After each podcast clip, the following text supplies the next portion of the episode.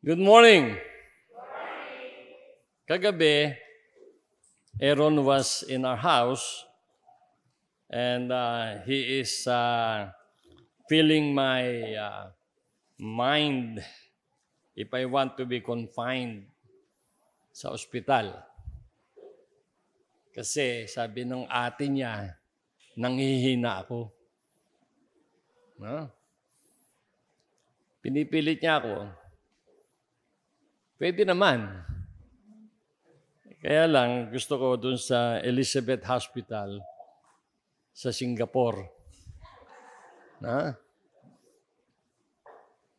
And then si Ate Puring, pinipil din niya ako if I need to call on Pastor Teddy Ribo, no? Para maging speaker. I purposely did not because I don't want to lessen my trust in God na pagagalingin niya ako. Kasi kung tatawagan ko si Pastor Ribo, magiging okay kung hindi man ako maging okay. Because Pastor Ribo will speak. But because I want to exercise my trust, sabi ko sa Lord, give me the strength and the voice. You know, yun naman ang aking asset, yung voice. To speak your words because I am wrapping up our month-long message on Ephesians, 1 Corinthians 13:13. Before I continue, I would like to again congratulate the family of Relly and Angie as well as Lydia na si Ajem is with us. She graduated magna cum laude sa PUP in education. Okay? Kasama din niya yung anak ni Relly. Hindi ko alam na si Relly ay mayroon palang anak na lalaki, no? Tayo ka nga. Iho. Ayan, ang laki na rin. In fact, yung kapatid ni AJM nasa Vancouver na.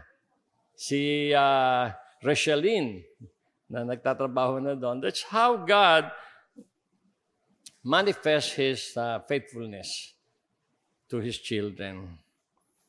And we are also happy that Don Victor Pregnan is with us.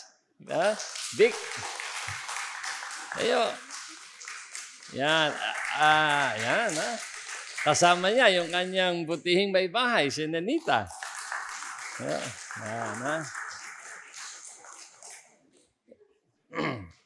Si Big ay, silang dalawa ay naninirahan sa Silang, Kabite. At, open na ba? Hindi pa, no? Hindi pa. Inaantay ako nun. Maganda ang bahay nila. Si Big, for so many years, ay nagtrabaho abroad. No? And thank you, Nenita and Big, for joining us in our worship today. Sino pa ba? Siyempre, lahat kayo, no? You're so special to us. Saan na ba ako?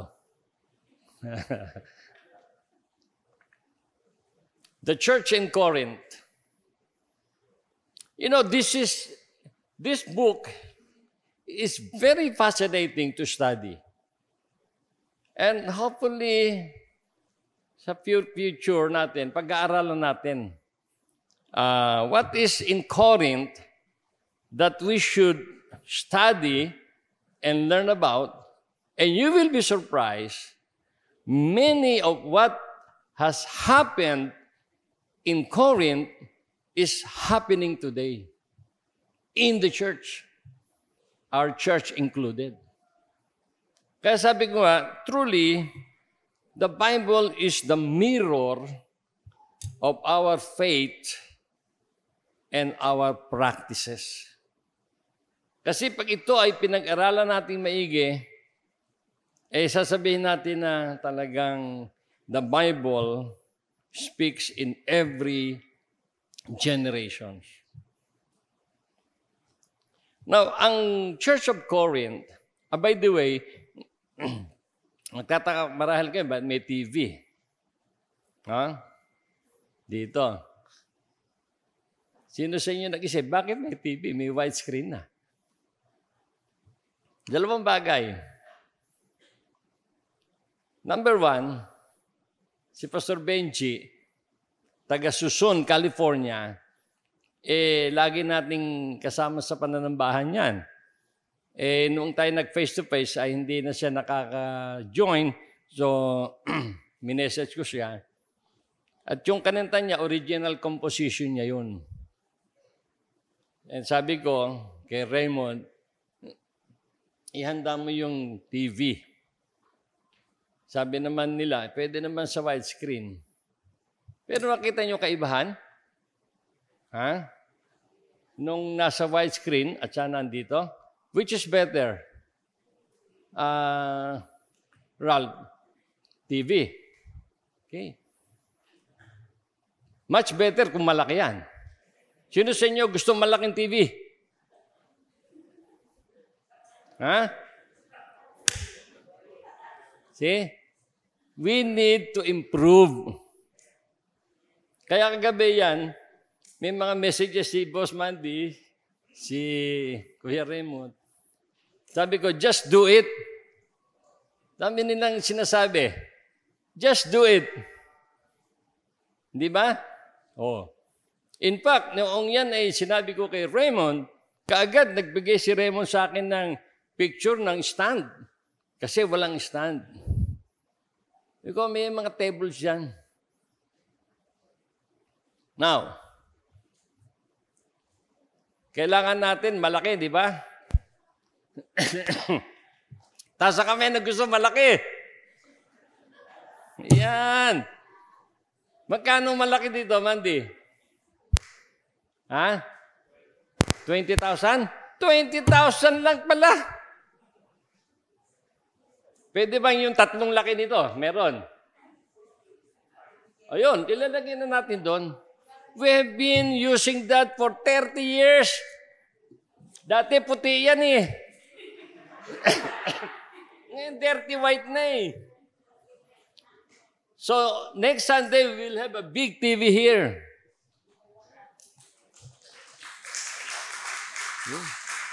Yun ang purpose noon.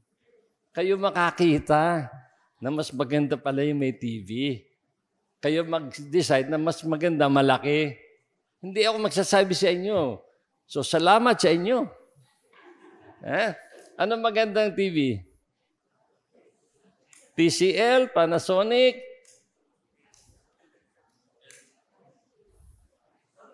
What? LG? Yan. Sino may gusto ng LG? Sony. Yan. Okay. Alam nyo, it's so easy to have assets for the church. Meron namang 18 months to pay, di ba? No. Oh, see? Gagamitin lang naman natin ang credit card niya eh.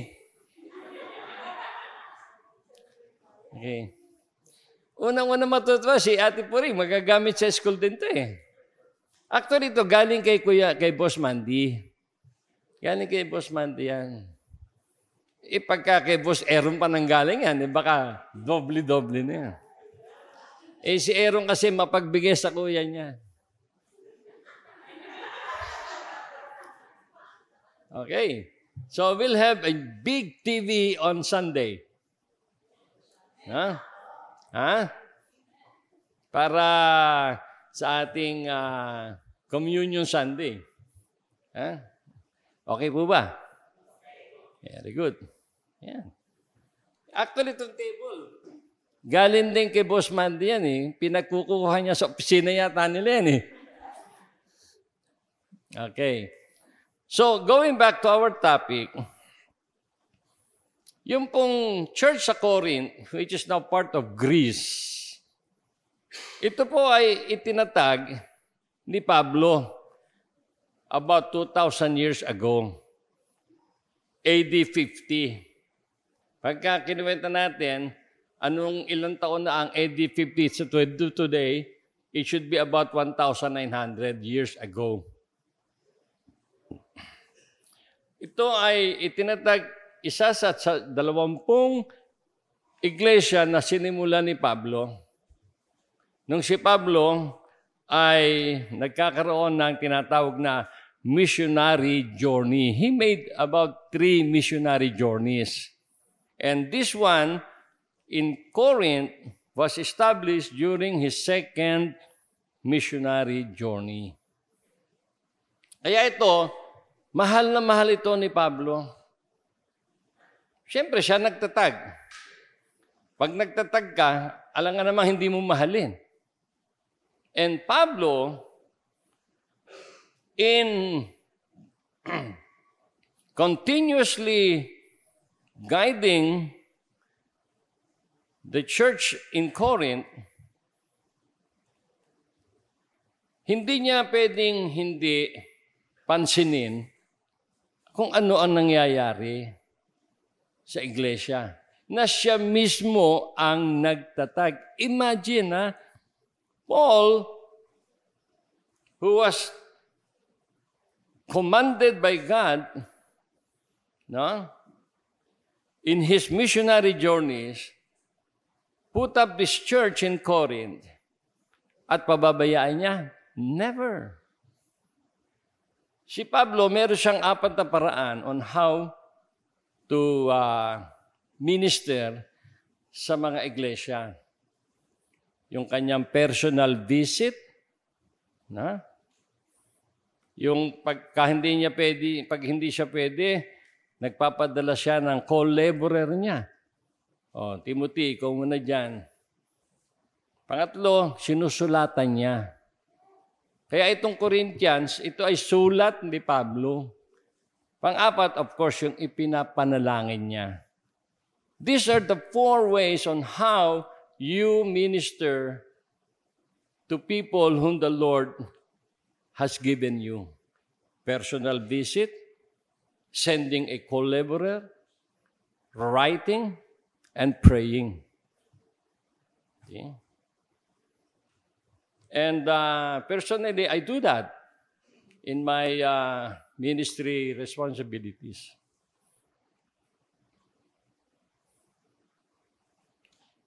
Yung buong aklat ng Korinto, nagpapamalas ng pagmamalasakit ni Pablo sa iglesia at sa mga kaanib. Otherwise, ba't pa siya susulat? Di ba? Ngayon, kung hindi naman niya asikasuhin, bakit niya pasisimulan? Okay. Kaya tayo, pag may pinasimulan, inaasikaso natin. And we make sure that it continue to fulfill what it is intended to. Okay? Malungkot si Pablo nung malaman niya kung ano ang nangyayari sa iglesia sa Korinto. Marami, pero I listed 8. 8 things na kahit sa kasalukuyang mga iglesia ay nangyayari at mangyayari.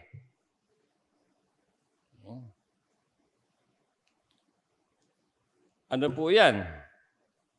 Number 1, andyan. Pagkakahati-hati ng mga mananampalataya. Nagkakaroon ng division. Nagkakampi-kampi. See? Hindi ba yan ay totoo sa maraming iglesia? Meron nga ako alam na iglesia na hati dahil sa asawa ng pastor. Diyan sa South. So, sinasabi ko sa inyo, si Satan, he never stops attacking the church. Noon, ngayon, at sa darating na panahon.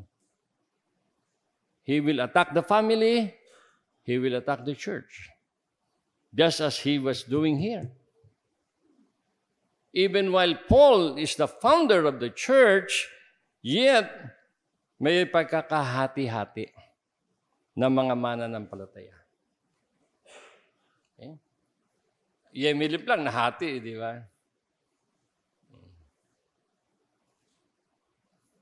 Number 2, immorality na umiiral sa iglesia sa Corinto. Immoralidad. Andiyan yan. Andit nasa... Naduduling ako kapag tingin sa inyo. May nakatingin doon, may nakatingin. Dito na nakafocus. Immorality was happening in the church in Corinth.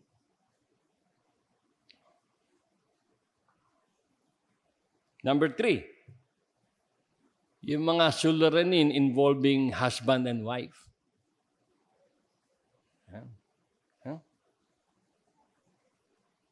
Kaya magandang pag-aralan sa Sunday school.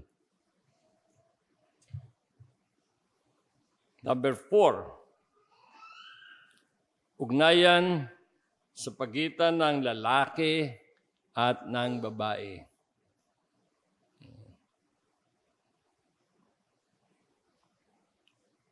I may not be able to go into specifics, but this is what 1 Corinthians contain. Number 5, yung mga bagay-bagay involving yung mga budi, mga konsyensya. Yan, di ba? Nararamdaman natin yan eh. Every human being is capable of feeling something in his or her conscience.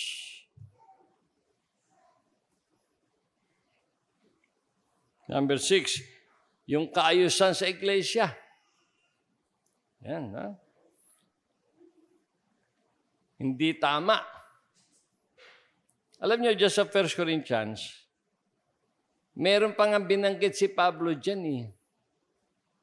Kasi sa iglesia sa Corinto, meron silang tinatawag na breaking of bread. Yung nagsasalo-salo. Minsan nagalit si Pablo. Sabi ni Pablo, kasi sa kanila, tayo kasi ostya. Di ba? Pero buti ngayon, meron tayong pagkain solid. Sa kanila, solid food when they have this... observance of the Last Supper. They prepare food. Ang problema, sabi ni Pablo, marami sa inyo nauubusan. Kasi, bago kayo pumunta sa templo, kumain muna kayo sa inyo, sabi ni Pablo. Hindi yung pagpunta rito, hindi pa kayo nakakataos, may balot na kayo. Kaya may mga naubusan. Kasi, wala ba kayong bahay, sabi ni Pablo? Kaayusan yun eh. Number 7, yung paraan ng pagsamba. Hindi rin sila nagkakasundo. Mabuti dito sa atin, magkakasundo tayo. Di ba? Walang tumututol.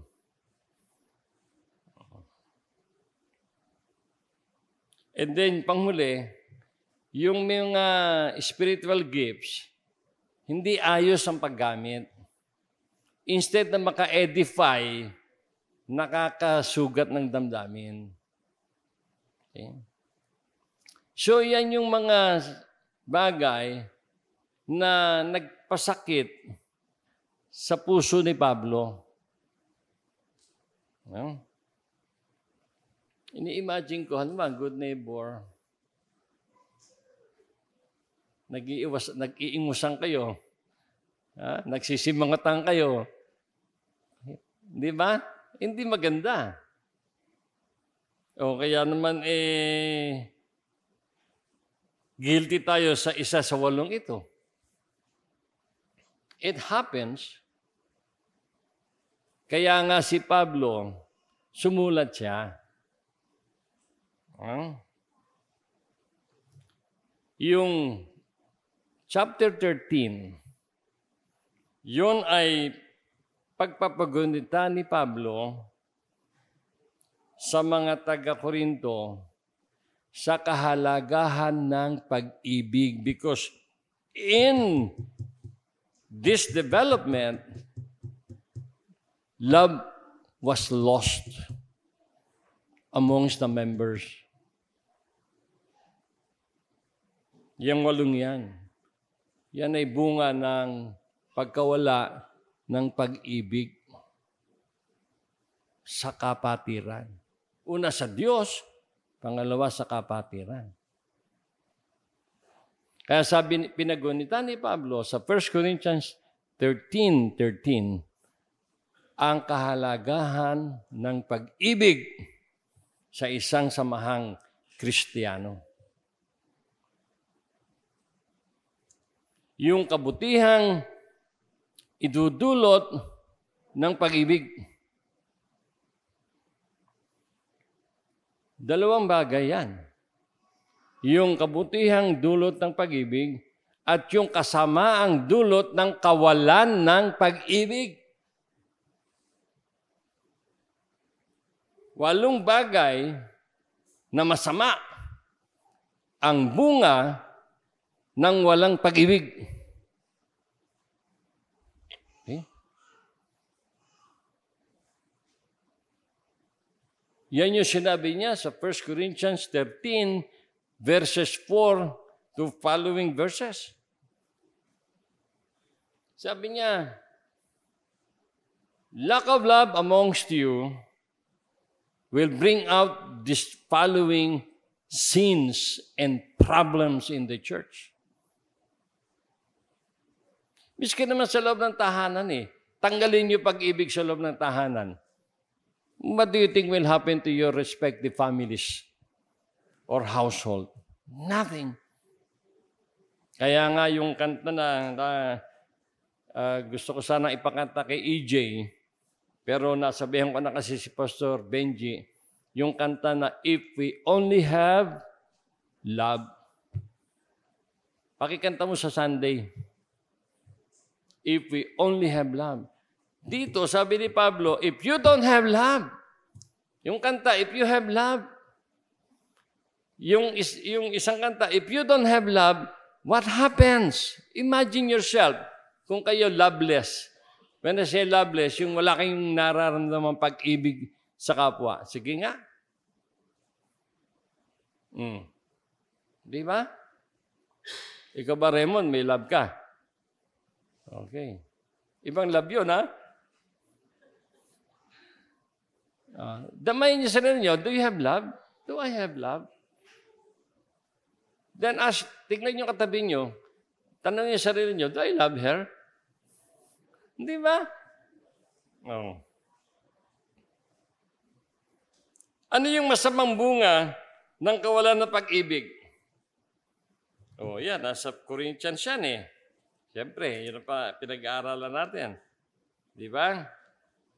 1 Corinto 13. Four hanggang 7. Ito sabi niya, pag walang pag-ibig, may envy. Ano sa Tagalog ang envy? Isa-isa mo lang ilagay. Inggit. Oh, sino ang unang nagpamalas ng inggit sa Biblia? Ha? Pangalawa. Siyempre, si Lucifer, di ba, nainggit siya. Gusto niya, mas mataas pa sa sagad Pero yung second, si Cain. Si Cain. Nainggit siya kay Abel. Ano ginawa niya kay Abel? Pinatay niya. Sa tindi ng galit, naubo.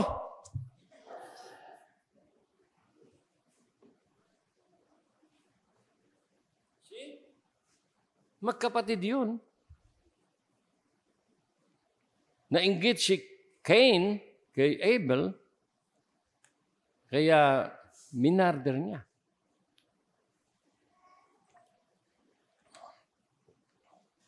Second, without love, there is boasting. Boasting means pagmamapuri, pagmamalaki. Thinking you think of yourself as bigger than others. You think of yourself as someone na without you nothing can happen. Diba? Hindi ka marunong tumanggap ng katotohanan na someone is better than you. Nasa Philippians yun. Do nothing by conceit. Philippians chapter 2. Maraming taong ganyan eh. Akala mo kung sino. Ang tingin sa sarili, pinakamahusay na. Pinakamagaling na. Meron kaming kasamahan dati, sabi niya, ano mangyayari kaya sa team pag wala na ako? O nang wala nga siya. Ha? Nag-asawa. Hindi wala yan. Nag-asawa. Nag-asawa ulit. Okay. And his life has been a drifter siya. Hanggang may nagsabi pa sa kanya na you have lost your right to preach. Okay. Maraming ganyan eh. Pagka ikaw ay nagmapuri, kaya ako, minsan pag tinitingnan ko si Perry, sabi ko, he is one guy na good example of humility. Si Perry. Wala naman siya, hindi niya naririnig. Ano? Yun pala. You see? Number 4, without love, your conduct will be dishonorable. Parang magaspang na liha. Na? Magaspang na pag-uugali. Di ba? Alam niyo naman ibig sabihin eh, magaspang na pag-uugali. Di ba? Mapipil mo yun eh. Sa kilos pa lang eh. Ako ba magaspang ugali ko? Hindi, no? Konti lang. Di ba madalas ko ngayon sinasabi sa inyo, narinig nyo na ito, sawa-sawa na siguro kayo. Sabi ko kay Ate Puring, kung ako, ma'am, kung binigyan ko ng God ng magandang boses, hindi na ako kailangang i-request. I will volunteer to sing. I will always sing. Kaya lang, hindi ako binigyan ng God ng boses ng maganda eh. Sabi ni Ate Perry, alam mo ba kung bakit? Yung hindi maganda boses mo, ang yabang mo eh. Ha? Oo. Sabi ko sa kanya, subukan ng God. See? So I have learned that my brother Diko Hefti is a better singer than myself. See? I never insisted na I can sing as better as Diko Hefti. Kahit nagdurugo puso ko. See? Number 5. Without love, you will be selfish. Selfishness. Conceit. Huh? Alam naman natin, ibig sabihin na selfishness eh. Madamot. Di ba? Makasarili. Pala, makasarili. Inuuna mo sarili mo. Ano sabi ni Pablo sa Philippians 2? Verse 3 and 4, let each of you look for the interest of others. Yung meron kang others-oriented attitude. Let each of you look for the interest and welfare of others than yourself.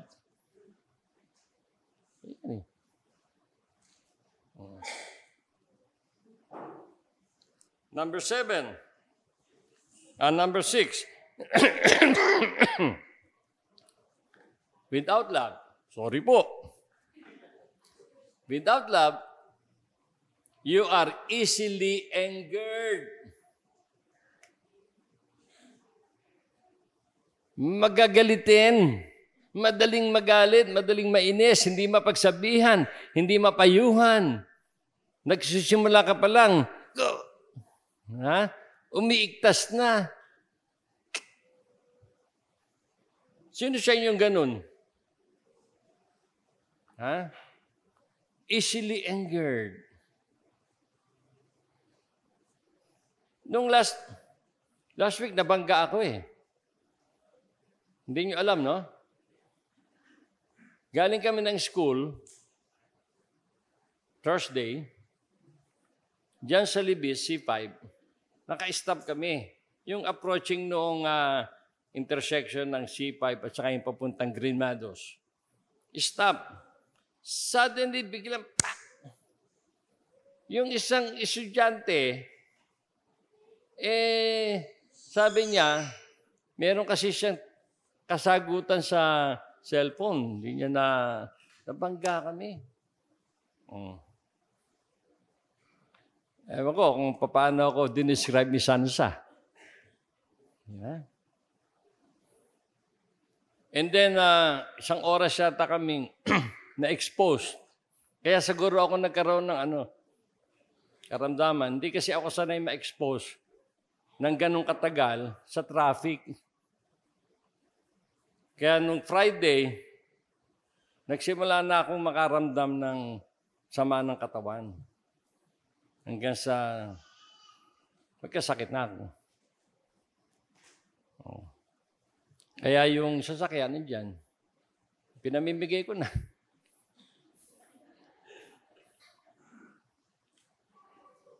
Pero I was asking myself, was I angry? Initially. Pero bandang huli, naunawaan ko yung bata. Nagpa-picture pa kami dalawa eh. Ano magagawa kung magagalit ka doon? Nangyari na eh. Oh. Tiniyak naman ni Mandy na maayos yun, ni Aaron. Bahala sila. See?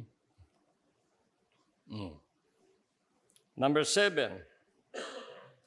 Without love, you become unforgiving. Hindi ka madaling magpatawad. Hindi ako nagsasabi dyan. Si Paul. Sinasabi ni Paul. Sinasabi ko lang kung ano yung sinulat ni Paul. Kaya huwag kayong magagalit pag nasasaktan kayo. Ha? Matutuwa ako pag nasasaktan kayo. Bakit? Ibig sabihin, nangungusap sa inyo ang salita ng Diyos. Hindi ako to. See? Kasi nasasaktan din ako eh. Oh, alam nga naman hindi ako masaktan. Sabi nga eh, while we are Christians, we are still human, capable of committing sins. Mabuti na lang nga, ang God is a gracious God to forgive us. Mapagtanim. O kaya nga may sinabi si Pablo eh, huwag ninyong hayaan na yung galit ninyo lubugan ng araw. Bago lumubog ang araw, wala na yung galit. Ngayon, para hindi ka lubugan ng araw, huwag ka na magalit. Hindi pwedeng magagalit ka anyway bago lumubog ang araw. Hindi ganun.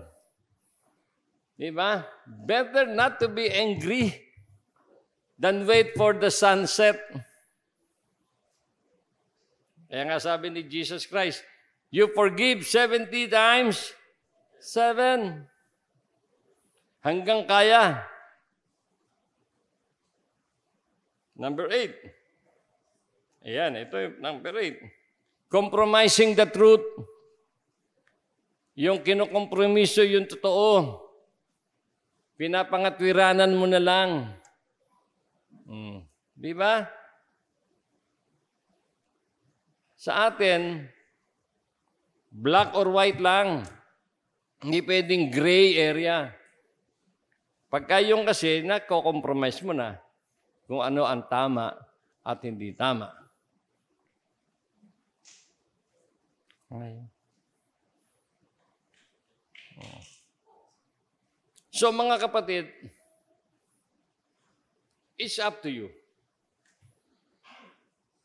It's up to you to decide which would you rather be, with love, without love.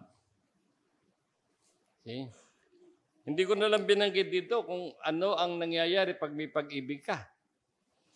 Pag may pag-ibig ka, nagiging matiyaga ka, may maganda kang kalooban, hindi ka mainggitin, hindi mapagmapuri, so on and so forth. Now, what is the bottom line for this? What lesson should we learn? 4 Sundays, we talked about faith, hope, love. What is the lesson? Andiyan po. Ano ang lesson? Do everything in love. Do everything in love. Anong verse natin? 1 Corinthians 16:13-14. Sa Tagalog, ang sabi po dyan, maging handa. Ibig sabihin noon, we must always be on alert. Kasi pwedeng biglang makasingit si Satan nga eh. Pagka tayo, we will live a complacent spiritual life, many compromises will happen. Kaya nga sa October, ang ating magiging topic ay essentials for a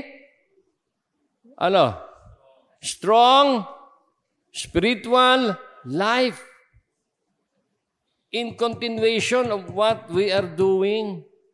Ang sabi ni Pablo, maging handa kayo at magpakatatag. Handa na, matatag pa. Saan?